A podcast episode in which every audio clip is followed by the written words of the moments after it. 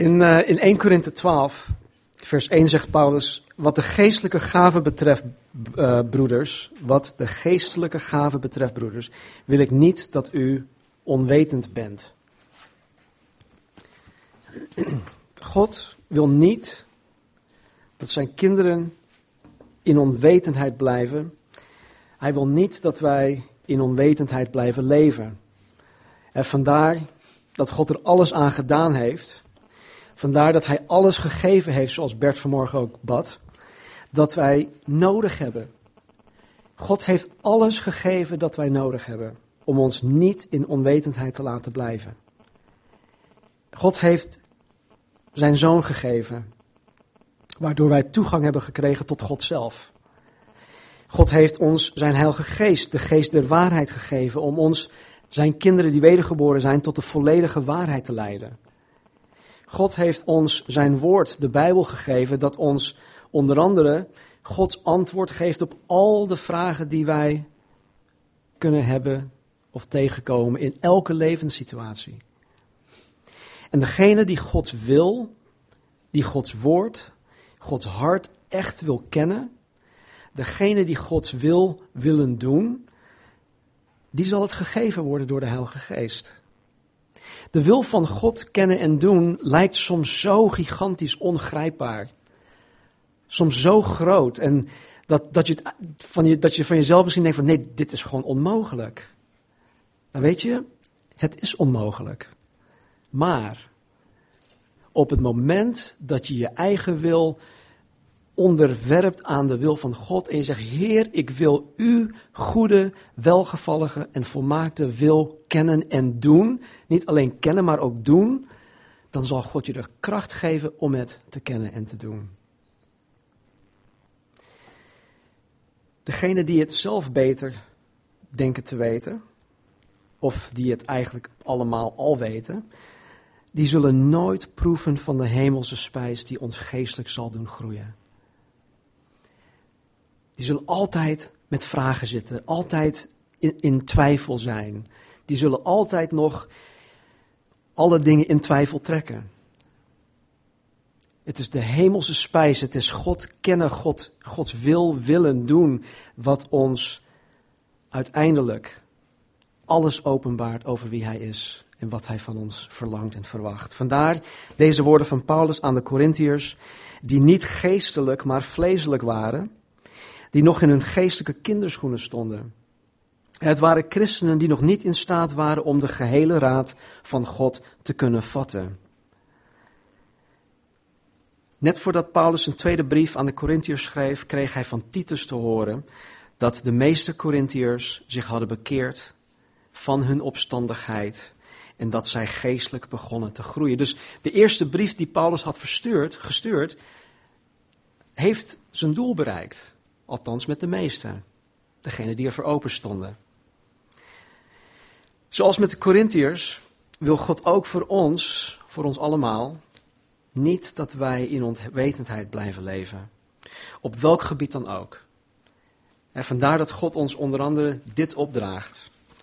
In 2 Timotheus 2:15 zegt Paulus dit: Beijver u om uzelf wel beproefd voor God te stellen als een arbeider die zich niet hoeft te schamen en die het woord van God van de waarheid recht snijdt. Iedere heilige geest vervulde christen moet zichzelf beijveren in het eigen maken van het woord van God. Ja, ik zeg het nog een keer. Iedere heilige geest vervulde christen moet zichzelf beijveren in het eigen maken van het woord van God. Paulus zegt in Colossense 3:16: Laat het woord van Christus in rijke mate in u wonen. Dat gaat niet vanzelf. Dat gaat echt niet vanzelf. Je moet je daarin beijveren. Al, je moet jezelf als een arbeider die zich niet hoeft te schamen het woord van de waarheid rechtsnijden. Je moet er wat aan doen. Je moet ervoor gaan. En dit zal ons uit de onwetendheid helpen. Laten we onze Bijbels openslaan op 1 eh, Korinthe hoofdstuk 12. En dan maken we dit hoofdstuk echt af. Ik denk dat dit de negende studie is van uh, hoofdstuk 12. Dus het wordt op tijd. um, weet je, ik, ik, ga, ik, ik pak het gewoon op bij vers 1. Om het, ja, om onze her, ja, ik, ik vergeet veel, dus ik denk jullie ook. en wat de geestelijke gaven betreft, broeders, wil ik niet dat u in onwetendheid of onwetend bent. Vers 4. Er is verscheidenheid van genadegaven, maar het is dezelfde geest. Er is verscheidenheid van bedieningen en het is dezelfde Here. Er is verscheidenheid van werkingen, maar het is dezelfde God die alles in allen werkt. Aan ieder echter wordt de openbaring van de geest gegeven tot wat nut heeft voor de ander. Want aan de een wordt door de geest een woord van wijsheid gegeven en aan de ander een woord van kennis, naar de norm van dezelfde geest. En aan een ander geloof door dezelfde geest en aan een andere genadegave van genezingen door dezelfde geest. En aan een ander werkingen van krachten en aan een ander profetie en aan een ander het onderscheiden van geesten en aan nog een ander allerlei talen en aan een ander uitlegging van talen. Al deze dingen echter werkt één en dezelfde geest, die aan ieder afzonderlijk uitdeelt zoals hij wil. Want zoals het lichaam één is en vele leden of delen heeft, onderdelen heeft, en al de leden van dit ene lichaam, hoewel het er vele zijn, één lichaam zijn, zo ook Christus. Ook wij allen immers zijn door één geest tot één lichaam gedoopt. Of wij nu Joden of Grieken zijn, slaven of vrijen, en wij allen zijn van één geest doordrenkt. Want ook het lichaam bestaat niet uit één lid, maar uit velen. Als de voet zou zeggen, omdat ik een hand niet ben, ben ik niet van het lichaam, is hij daarom dan niet van het lichaam? En als het oor zou zeggen, omdat ik het oog niet ben, ben ik niet van het lichaam, is het daarom dan niet van het lichaam? Als het hele lichaam oog was, waar zou het gehoor zijn? Als het hele lichaam gehoor was, waar zou de reuk zijn? Maar nu heeft God de leden elk van hen afzonderlijk in het lichaam een plaats gegeven, zoals hij gewild heeft. Als zij alle één lid waren, waar zou het lichaam zijn? Nu echter zijn er wel veel leden, maar er, maar er is slechts één lichaam. En het oog kan niet zeggen tegen de hand: Ik heb je niet nodig. Of vervolgens het hoofd tegen de voeten: Ik heb jullie niet nodig. De leden van het lichaam die de zwakste schijnen te zijn, zijn echter juist zeer noodzakelijk. En aan de leden van het lichaam die wij als minder eervol beschouwen, verlenen wij groter eer. En onze oneerbare leden krijgen een hogere eer. Onze eerbare leden echter hebben, echter hebben dat niet nodig. Maar God heeft het lichaam zo samengesteld dat hij aan het lid dat tekort komt groter eer gaf, opdat er geen verdeeldheid of hiërarchie in het lichaam zou zijn, maar de leden voor elkaar gelijke zorg zouden dragen. En als nu één lid lijdt, lijden alle leden mee. Als nu één lid eer ontvangt, verblijden alle leden zich mee. Samen nu bent u het lichaam van Christus en ieder afzonderlijk leden van Hem. God nu heeft sommigen in de gemeente een eigen plaats gegeven. Ten eerste apostelen, ten tweede profeten, ten derde leraars, vervolgens krachten. Daarna genadegaven van genezingen, vormen van hulpverlening, bestuurlijke gaven, allerlei talen. Zijn zij dan allen apostelen? Zijn dan allen profeten? Zijn zij dan allen leraars? Zijn zij dan allen krachten? Hebben zij dan allen genadegaven van genezingen? Spreken zij dan allen in talen? Zijn zij dan allen uitleggers? Streef echter naar de beste genadegaven en ik wijs u een weg die boven dit alles uitgaat. Tot zover. O Heer, ik bid dat u, Heilige Geest, de Geest der waarheid, ons vanmorgen tot de volle waarheid van uw woord vanmorgen zal brengen. Open ons hart, open onze ogen, onze oren, ons verstand en laat ons echt de, de volle map krijgen, Heer, van wat u voor ons heeft. In Jezus' naam. Amen. Oké. Twee weken geleden waren we geëindigd met vers 27. Vanmorgen pakken we het op in vers 28. En zoals ik zei, gaan we dit hoofdstuk afmaken. In vers 28 staat dit. God nu heeft sommigen in de gemeente een plaats gegeven. Ten eerste apostelen, ten tweede profeten, ten derde leraars, vervolgens krachten, daarna genadegaven van genezingen en vormen van hulpverlening, bestuurlijke gaven allerlei talen. Nou, nogmaals, we zien hier dat God de touwtjes in handen heeft. Hij voert de regie over wie, waar en hoe iemand hem in de gemeente van Jezus Christus dient. Paulus zegt, God heeft sommigen in de gemeente een plaats gegeven. Dat woordje sommigen staat niet in de oorspronkelijke tekst, maar goed, God is degene die de regie voert. Paulus noemt in dit vers niet alleen verschillende genadegaven, maar ook drie verschillende ambten. En de eerste is het ambt van een apostel.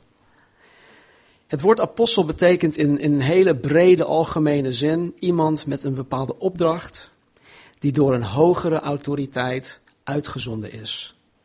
En die hogere autoriteit dan ook vertegenwoordigt.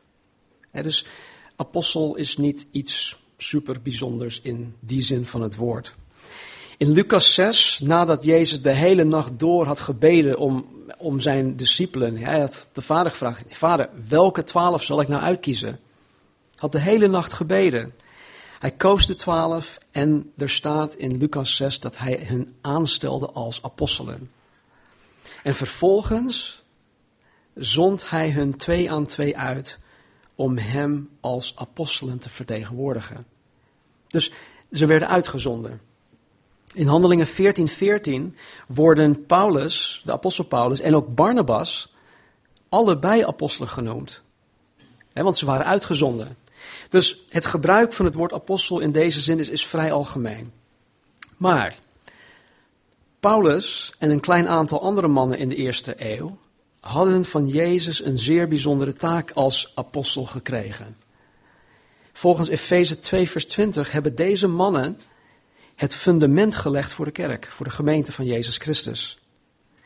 Zij hebben onder andere het Nieuw Testament geschreven. In Handelingen 1, toen Petrus het nodig achtte om Judas als apostel te vervangen. Jullie kennen het verhaal, Judas die heeft zichzelf heeft zelfmoord gepleegd. Er waren maar elf over. Dus Petrus stond op, jongens, we moeten Judas vervangen. Want er staat geschreven. En in Handelingen 1 geeft de Bijbel ons de criteria waaraan zo'n apostel moest voldoen. Er staat in vers 21 en 22 van Handelingen 1 dit. Het is dus nodig dat een van de mannen die met ons omgegaan zijn gedurende heel de tijd dat de Heer Jezus onder ons in en uit bewoog. Te beginnen met de doop van Johannes tot op de dag waarop hij van ons opgenomen werd. Dat, hij met ons getuige wordt van zijn opstanding. Dus de, deze apostel, die ook verantwoordelijk was voor het leggen van het fundament van de kerk, de eerste gemeente, die dan ook het Nieuw Testament zou gaan schrijven, die moest aan een aantal criteria voldoen. Aan de hand hiervan was het dus alleen mogelijk om in die zin een apostel te zijn in de eerste eeuw. Want ik was niet bij de doop van Jezus en Johannes. Ik heb Jezus niet uit het graf zien op, opstaan. Ik heb hem ook niet in zijn verheerlijk lichaam gezien. Dus ik kan nooit daaraan voldoen in, in die zin. Dus de vraag is, zijn er vandaag de dag nog apostelen? Dat wordt me wel eens gevraagd. Ja en nee. Nee in de zin van de eerste apostelen die een fundamentele rol hebben vervuld. Ze hebben die fundamentele rol vervuld in het stichten van de eerste kerk en in het schrijven van het Nieuw Testament. Dat was een hele bijzondere taak en dat hebben zij vervuld.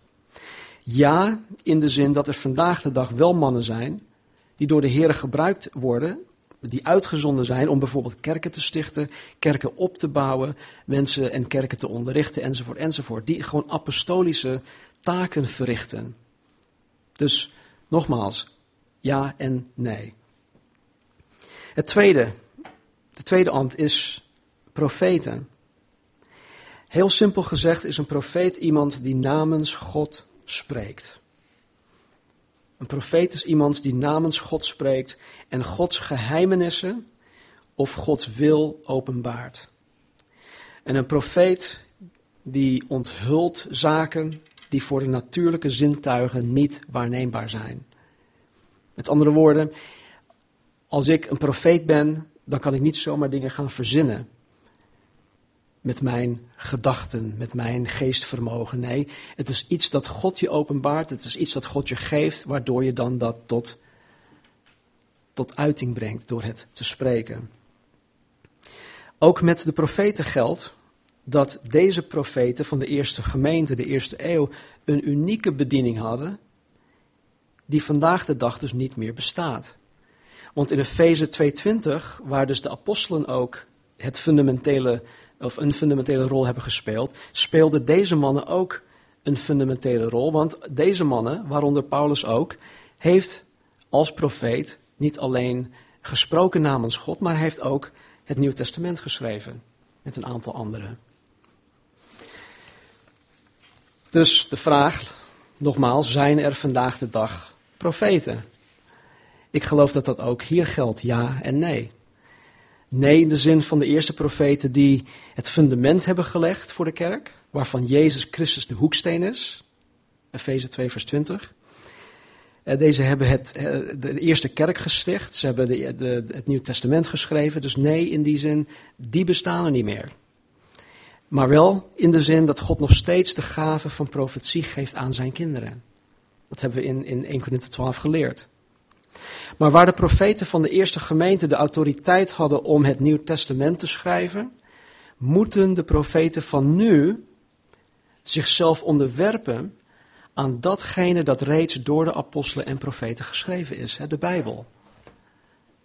Alles dat een profeet vandaag de dag uitspreekt, moet overeenkomen met Gods woord, de Bijbel.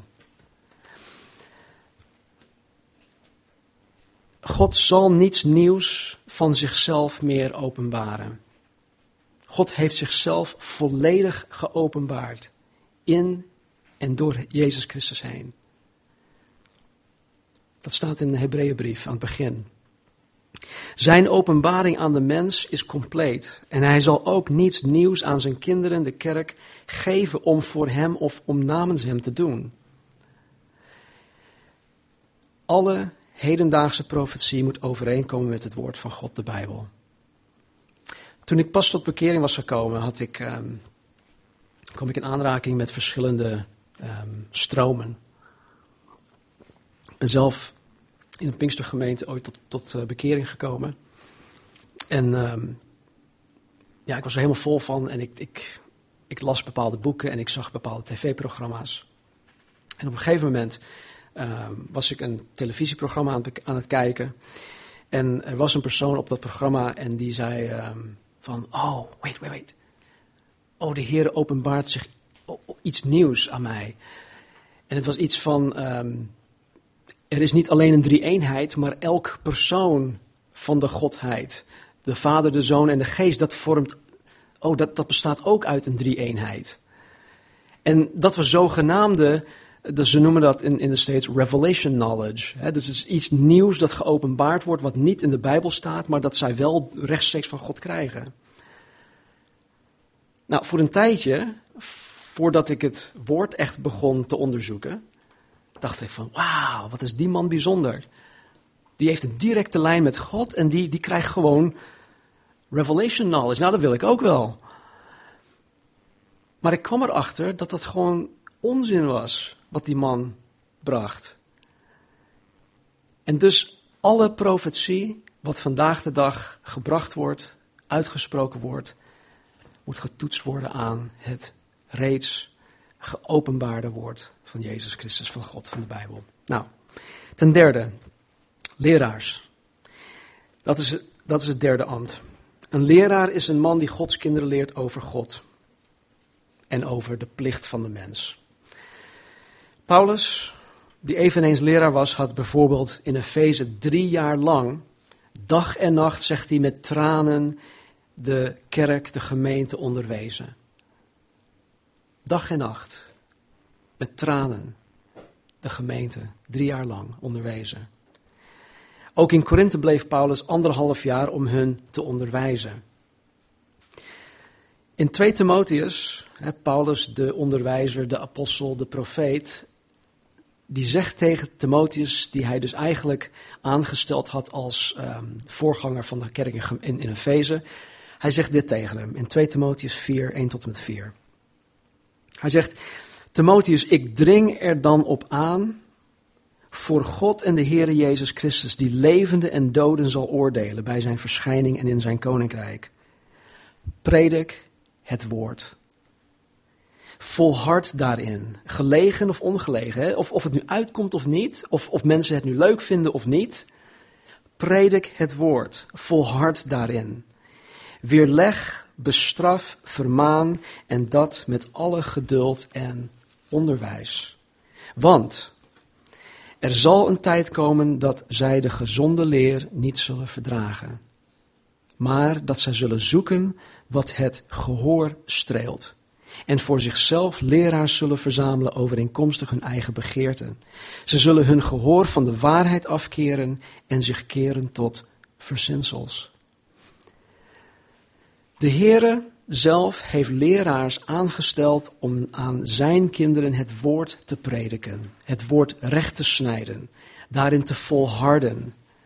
En niet alleen de aspecten van God in de Bijbel die de vleeselijke christenen behagen, maar ook de hele moeilijke dingen. Zoals Paulus in Handelingen 20, vers 27 zegt, de gehele raad van God. Niet alleen het liefelijke, het zoetsappige van God, maar de gehele raad van God. Er wordt ervan uitgegaan dat mensen dit niet vanzelf zullen aannemen. En vandaar dat Paulus de leraren dringend oproept om daarin te volharden. Hij zegt, volhard daarin, gelegen of ongelegen, weerleg, bestraf, vermaan en dat met alle geduld en onderwijs. Mensen, het is nodig. Kerken, voorgangers moeten het woord van God prediken. Nu gaat Paulus verder met een aantal verschillende genadegaven.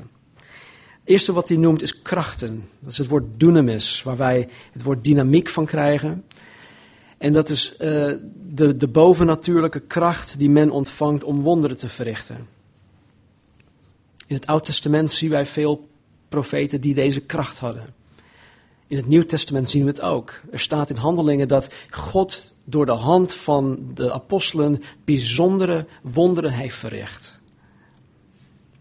Dat is de kracht waar Paulus het hier over heeft. Maar dit hebben we reeds behandeld in vers 10 en waarin staat de werkingen van krachten. Het tweede is genadegave van genezingen. Ook dit hebben we reeds behandeld in vers 9. Dan komt hij bij vormen van hulpverlening, oftewel hulpbetoon. ik, vind, ik vind dit een hele interessante. De gave van hulpbetoon. Je zou misschien denken van ja, maar dat is geen gave, want ja, sommige mensen die hebben gewoon aanleg om behulpzaam te zijn. Uh, ze zien een nood en ja, nou, ze willen meteen helpen. Anderen die, die hebben zo'n plaat voor hun hoofd die helemaal niks zien. Maar goed, het, het, het, mensen denken vaak dat, dat het verschilt uh, omdat uh, het te maken heeft met de persoonlijkheid van de mens. En de achtergrond en dat soort dingen. Maar mensen die deze gaven hebben, die, die helpen of ze assisteren op allerlei gebieden. Uh, het, is een, het is een hele brede gave. En het is een brede gave waarmee zij anderen meestal ongemerkt dienen. Kijk, als iemand mij dient met de gave van uh, hulpbetoon, dan merk ik het wel. Maar jullie merken dat niet. Want, want veelal gebeurt dit achter de schermen. Veelal gebeurt dit in, in um, ja, on, ongemerkt. Het is, on, het is een op, onopvallende gave. Deze mensen treden niet op de voorgrond. Het Grieks woord dat hier gebruikt wordt, heeft te maken met het op zichzelf nemen van een anders lasten. Met andere woorden, ze helpen anderen door hun last te verlichten. Dat is de gave van hulpverlening of hulpbetoon. Deze mensen helpen anderen om hun bediening beter, meer effectief of meer efficiënt uit te oefenen. Ze hebben de houding van, joh, wat moet er gedaan worden en hoe kan ik helpen?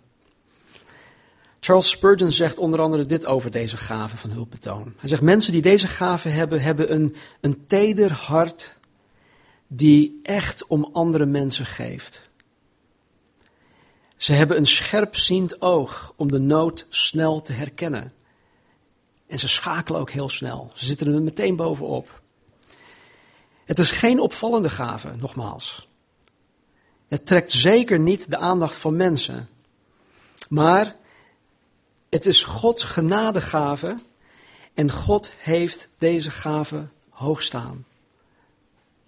Het is een van de dingen waarin, waarin Paulus ook zegt dat de. ehm, even kijken, waar staat dat? Ehm, even kijken. De leden van het lichaam die de zwakste schijnen te zijn, dus die niet op de voorgrond treden, die geen spraak of ja, eh, bediening hebben, zijn echter juist zeer noodzakelijk. Dit is zo'n gave. En niemand weet ervan, maar ze dienen met heel hun hart. Nou, voor mij persoonlijk is het een absoluut genot om met mensen samen te werken die deze gave hebben. Het is echt geweldig. Het is alsof je met z'n allen in, in, ja, uh, het is alsof je um, wind mee hebt. Je hoeft er zelf eigenlijk niks voor te doen. Het gaat, het gaat allemaal vanzelf. Dus het is een genot. Bestuurlijke gaven, dat heeft te maken met het besturen van en leiding geven aan de gemeente. Het Grieks woord hiervoor betekent letterlijk het sturen van een schip. En dus zoals een stuurman ervoor moet zorgen dat het schip op koers blijft, zo ook degene met deze bestuurlijke gaven.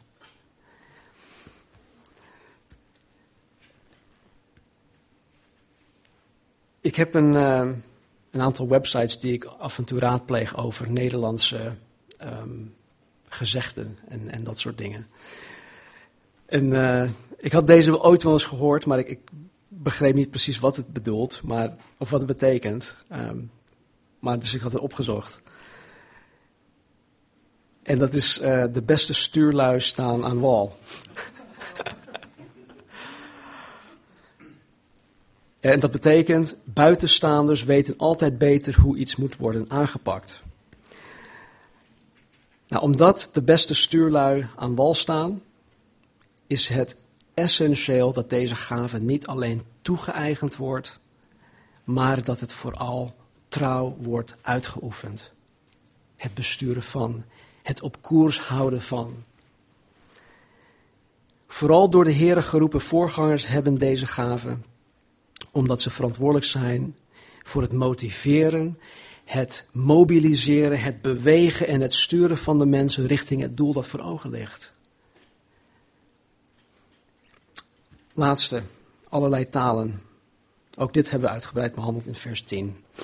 Nou, vers 29. Zijn zij soms allen apostelen? Zijn zij soms allen profeten? Zijn zij soms allen leraars? Zijn zij soms allen krachten?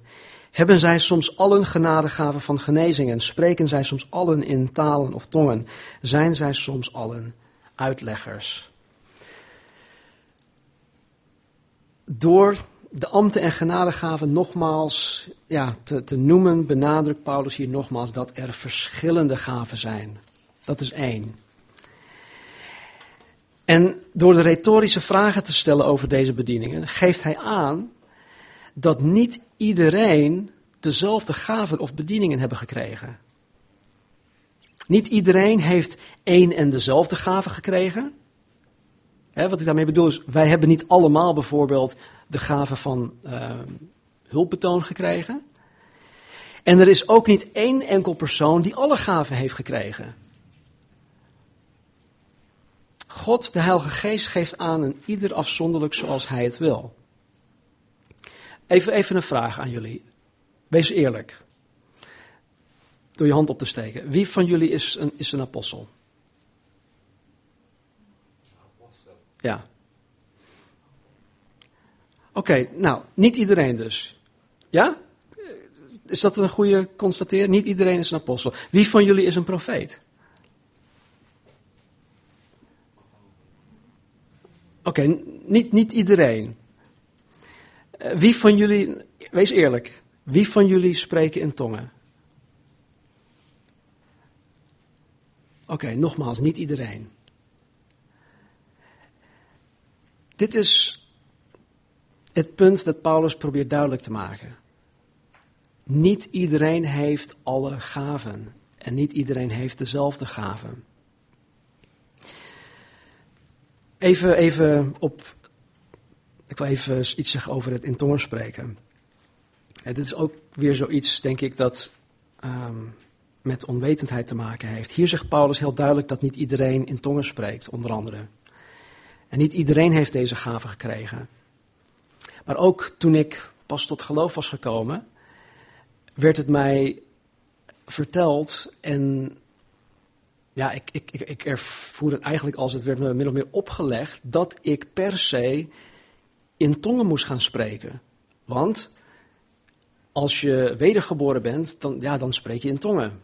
Kijk maar naar handelingen. Als je uh, met de Heilige Geest vervuld bent of gedoopt bent, ja, dan, dan spreek je automatisch in tongen.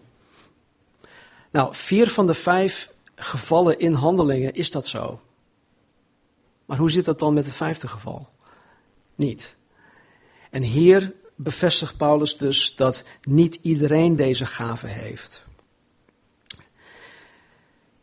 God zegt hier heel duidelijk, dus dat niet iedere wedergeboren Heilige Geest vervulde christen in tongen spreekt. Dus als je die gave niet hebt, voel je dan ook niet minderwaardig. Voel je absoluut niet minderwaardig.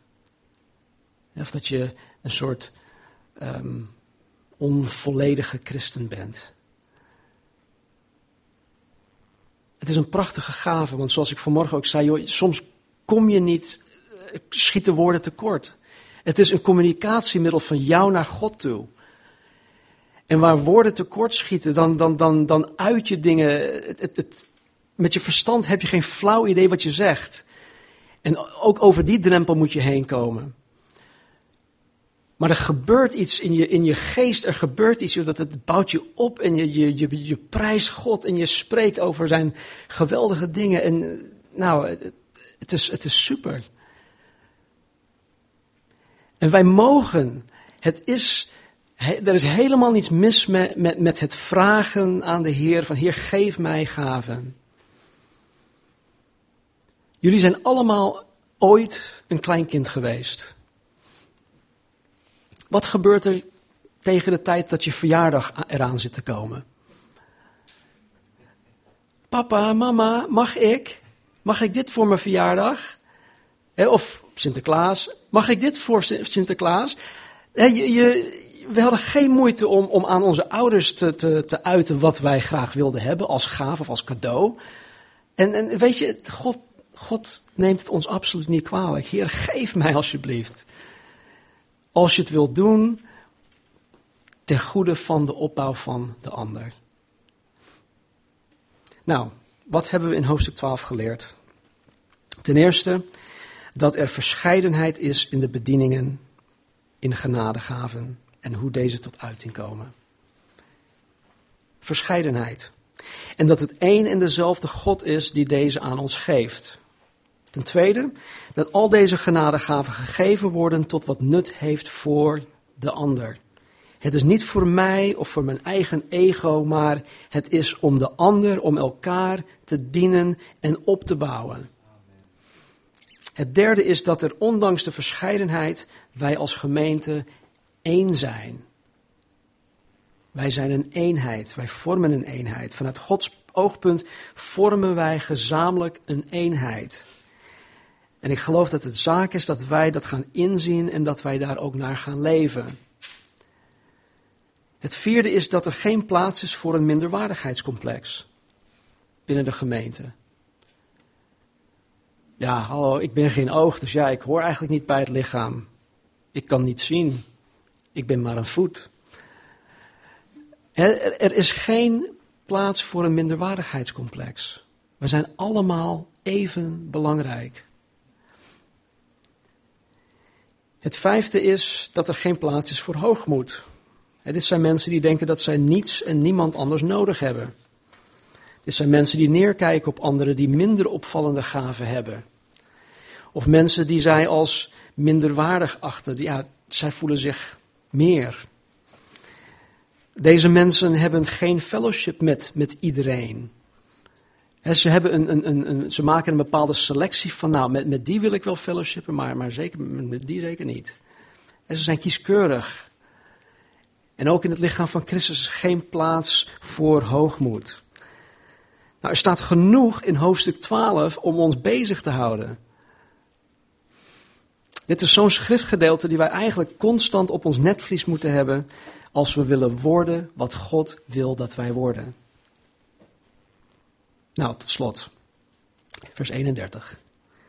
Streef dus naar de beste genadegave en ik wijs u een weg die dit alles nog overtreft.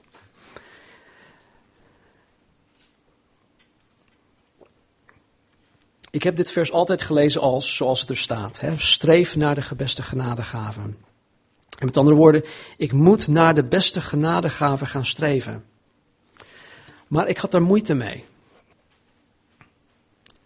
Volgens mij klopt dat niet.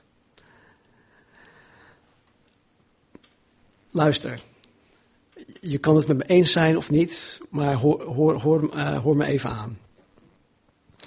Paulus besteedt een heel hoofdstuk aan het corrigeren van hun houding ten aanzien van de genadegaven. Hoofdstuk 12.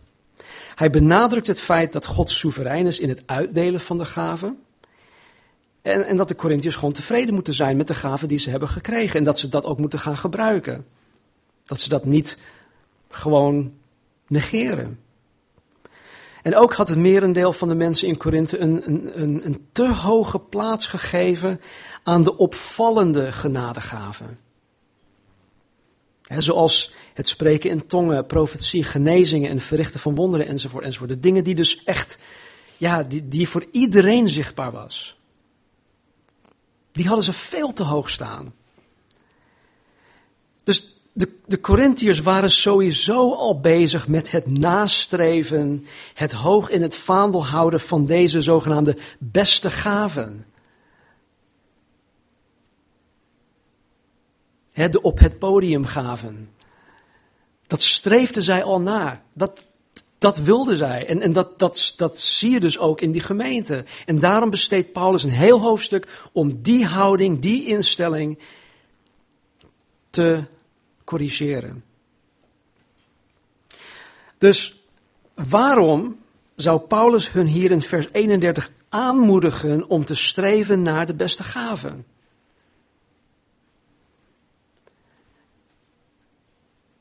Het is onlogisch. En ik geloof niet dat Paulus dit doet.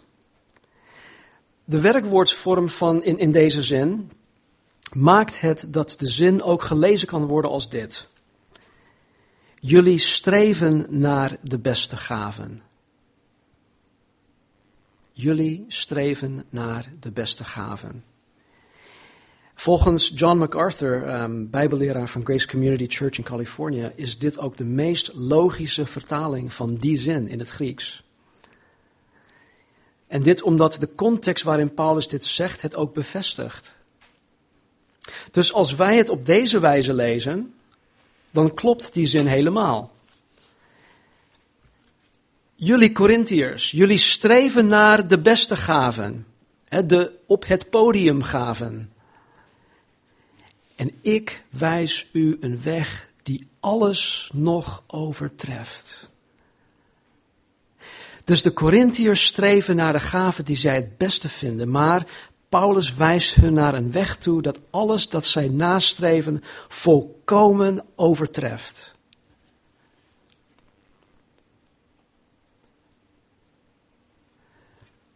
Volgende week gaan we kijken naar deze alles overtreffende weg waar Paulus het over heeft.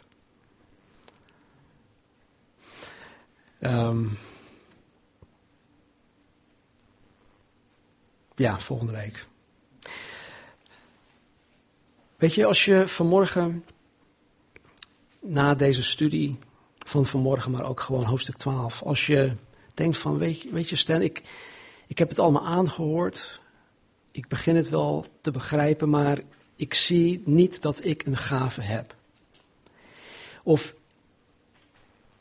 ik weet niet eens wat ik moet doen. Wat wil God nou van mij? Waar wil God mij hebben? Wat wil God dat ik doe in deze plaatselijke gemeente? Wat is mijn plaats? Wat is mijn bediening? Heer, hoe kan ik u tot, tot dienst zijn? Heer, hoe kan ik de gemeente tot dienst zijn?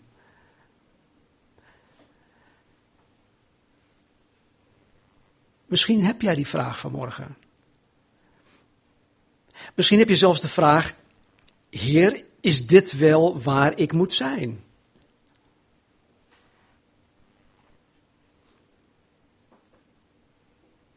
Het lichaam van Christus is heel groot. Heel veel diversiteit, heel veel verscheidenheid. En wat ik daarmee wil zeggen is, Calvary Chapel heeft haar eigen identiteit, haar eigen persoonlijkheid.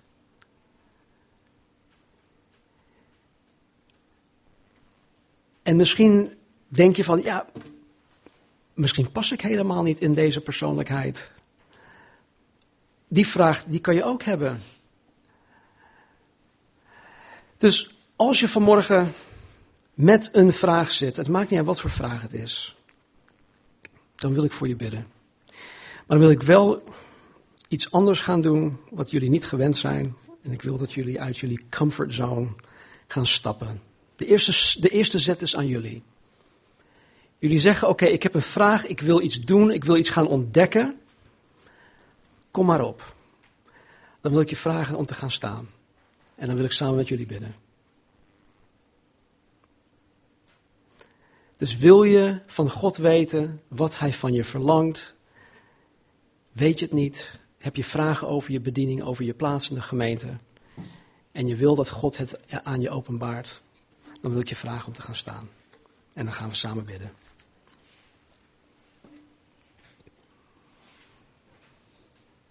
O Heer, u bent degene die genadegaven geeft. Zoals u wil. En Heer, zo vaak weten we het niet. Heer, misschien is er iemand die het tot op dit moment nog nooit heeft geweten.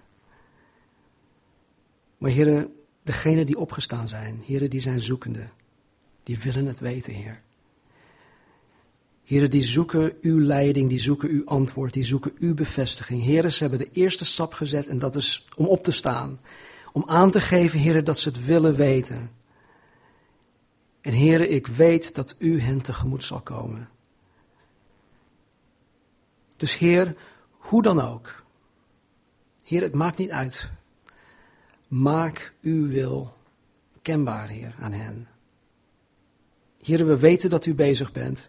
Heer, we weten dat u in beweging bent.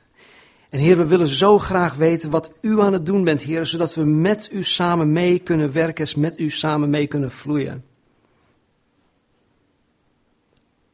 Maar Heer, dat kunnen we niet tenzij, tenzij wij het weten. De Heer, openbaar het, alstublieft.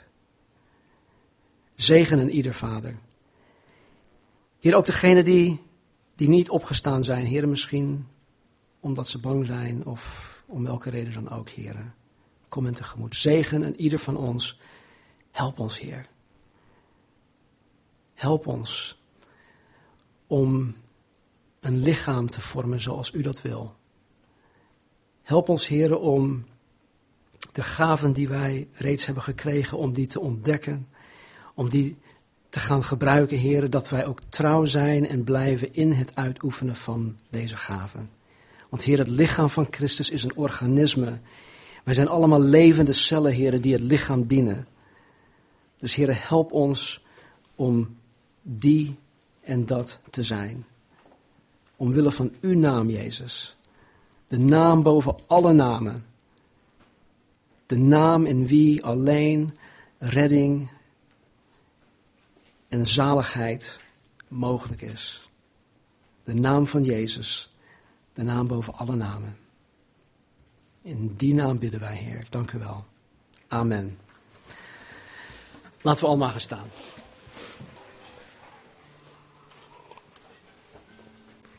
Weet je, voor mij persoonlijk heeft deze studie in 1 Korinthe 12 echt het besef weer gegeven, of meer gegeven, hoe bijzonder de gemeente van Jezus Christus is en hoe bijzonder de gemeente van Jezus Christus kan zijn.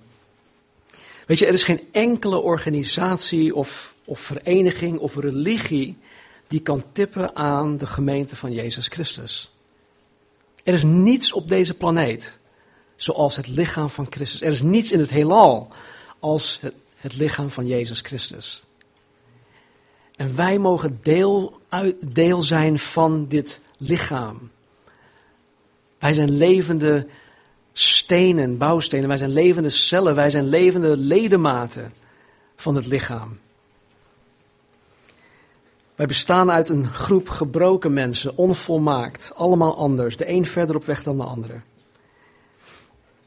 En ongeacht onze achtergrond, of waar we momenteel ook staan in ons christen zijn, wanneer we ons geheel overgeven aan de wil van Jezus Christus, dan zal Hij zijn goede, welgevallige en volmaakte wil aan ons niet alleen bekendmaken, maar in ons, onder ons en door ons heen bewerkstelligen. En dit allemaal doordat Jezus Christus 2000 jaar geleden hier naartoe is gekomen om in onze plaats te sterven aan het kruis, om onze straf op zich te nemen, zodat wij vrijgesproken kunnen zijn en toegang kunnen krijgen tot God de Vader, het heiligdom. Dus wees daarin gezegend, wees daarvan bewust. Moedig elkaar hierin ook aan. Heb het erover met elkaar. Daag elkaar uit. Bid voor elkaar. In zijn naam. Amen. Laten we zingen.